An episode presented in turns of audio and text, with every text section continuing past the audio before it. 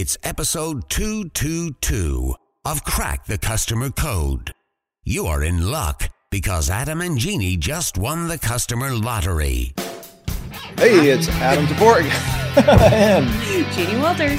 and we are here at, Medallia. We're going to do like one sentence words. We're going to do like, we're going to do alternating words. It's going to be a great video. You're going to like that. We're at the Medallia Conference in Las Vegas at the Cosmopolitan, right? which is really cool. It's very, way. very neat hotel, Yes. and we've had good service so far. Excellent. Here's giving it up. Good job. There's Yes. people in the room. And so we want to talk about some of the lessons we got from the conference today. And first among them is well, I think one of the things we we wanted to say was that no matter what the size of the organization or what the type of organization, there seem to be similar challenges and opportunities throughout customer experience land. Right. And so one of the things that came up a lot is how important culture is, and that's of course something we talk about a lot on the podcast.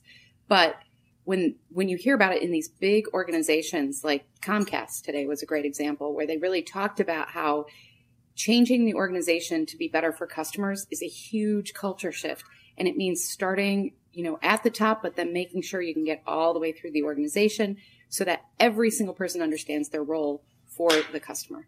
Yeah, and a lot of what we found, and this was with Comcast, this was also with um, Delta and um, MGM, is a focus on taking those cultural messages and making sure they get distilled down to the front lines, making sure that the front lines understand the why, understand the how, and understand exactly where they need to be when in the customer experience and how they need to deliver on that experience because if you can have all the manuals you want, you can have all of the policies you want, you can have all mm-hmm. the processes you want, but culture is what's going to tell when there's no playbook. Culture is what's going to show through when you don't have a playbook. and one of the examples that came up was you know a woman who was pregnant started having issues in the airport right and the Delta employee really saw that happening and took the initiative and took care of her and got her husband and all this stuff. And you hear a story like that and he pointed out you know she never got on one of our planes. Like, Right. she was never technically a passenger and yet she has this great experience because they were really empowered to do the right thing through their culture and through understanding what that meant for their customers. And i think no matter the size of the organization this comes up over and over and over. And so if you are not figuring out your culture then you really need to start there for customer experience Right. And when you talk about the companies that we've seen here at Medallia, the ones that we just spoke about, they're all monsters. They're huge companies. And what's really interesting is how much culture can inform at scale. Mm-hmm.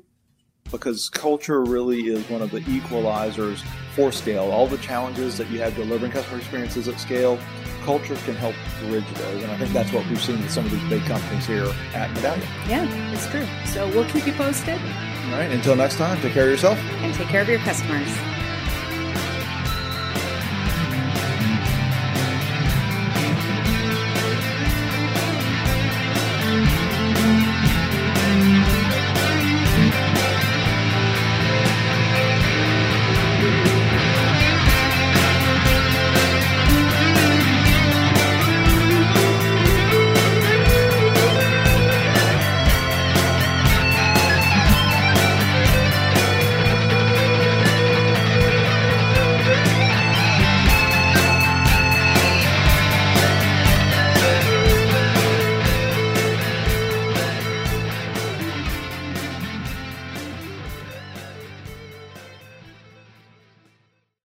This podcast is a part of the C Suite Radio Network. For more top business podcasts, visit c-suiteradio.com.